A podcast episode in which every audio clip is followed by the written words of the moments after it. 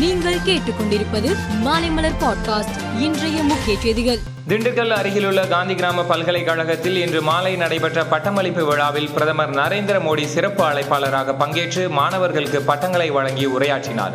விழாவில் தமிழக ஆளுநர் ஆர் என் ரவி முதலமைச்சர் மு க ஸ்டாலின் மற்றும் அமைச்சர்கள் உள்ளிட்ட ஏராளமானோர் பங்கேற்றனர். சென்னை மற்றும் புறநகர் பகுதிகளில் பெய்து வரும் தொடர் மழையால் சென்னை விமான நிலையத்திற்கு பயணிகள் விமானிகள் விமான ஊழியர்கள் வருவதில் காலதாமதம் ஏற்பட்டது. இதனால் சர்வதேச மற்றும் உள்நாட்டு விமானங்கள் புறப்படுவதில் தாமதமாகின. பிரான்ஸ் சிங்கப்பூர் செல்லும் பனிரெண்டு சர்வதேச விமானங்கள் மும்பை டெல்லி உள்பட பதினாறு உள்நாட்டு விமானங்கள் என மொத்தம் இருபத்தி எட்டு விமானங்கள் முப்பது நிமிடம் முதல் ஒரு மணி நேரம் வரை புறப்படுவதில் தாமதம் ஏற்பட்டது.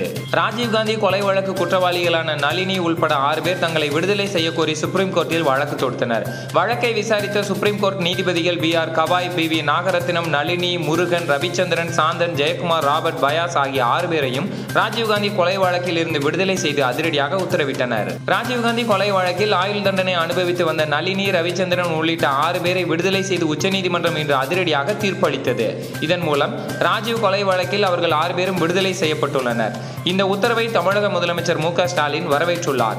அரசின் தீர்மானங்களை ஆளுநர்கள் கிடப்பில் போடக்கூடாது என்பதற்கு உச்சநீதிமன்றம் இன்று வழங்கிய தீர்ப்பு ஒரு ஆதாரம் என அவர் தெரிவித்துள்ளார். பிரதமர் நரேந்திர மோடி இன்று காலை டெல்லியிலிருந்து சிறப்பு விமானம் மூலம் பெங்களூரு வந்தடைந்தார். சென்னை மைசூரு இடையே செல்லும் தென்னிந்தியாவின் முதல் வந்தே பாரத் விரைவு ரயில் சேவையை இன்று காலை பத்து மணிக்கு கொடியசை அசைத்து தொடங்கி வைத்தார். அதன்பின் காலை பதினொன்று முப்பது மணிக்கு பெங்களூரு கெம்பேகவுடா சர்வதேச விமான நிலையத்தில் ரூபாய் ஐந்தாயிரம் கோடி செலவில் கட்டப்பட்டுள்ள இரண்டாவது முனையத்தையும் திறந்து வைத்தார்.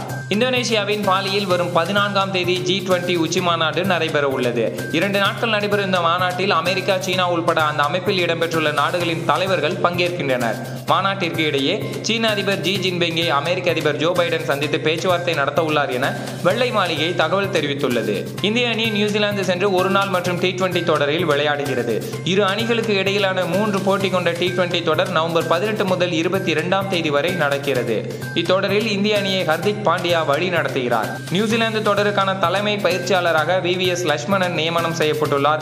ராகுல் டிராவிட்டுக்கு ஓய்வு அளிக்கப்பட்டுள்ளது. மேலும் செய்திகளுக்கு மாலை மலர் பாட்காஸ்டை பாருங்கள்.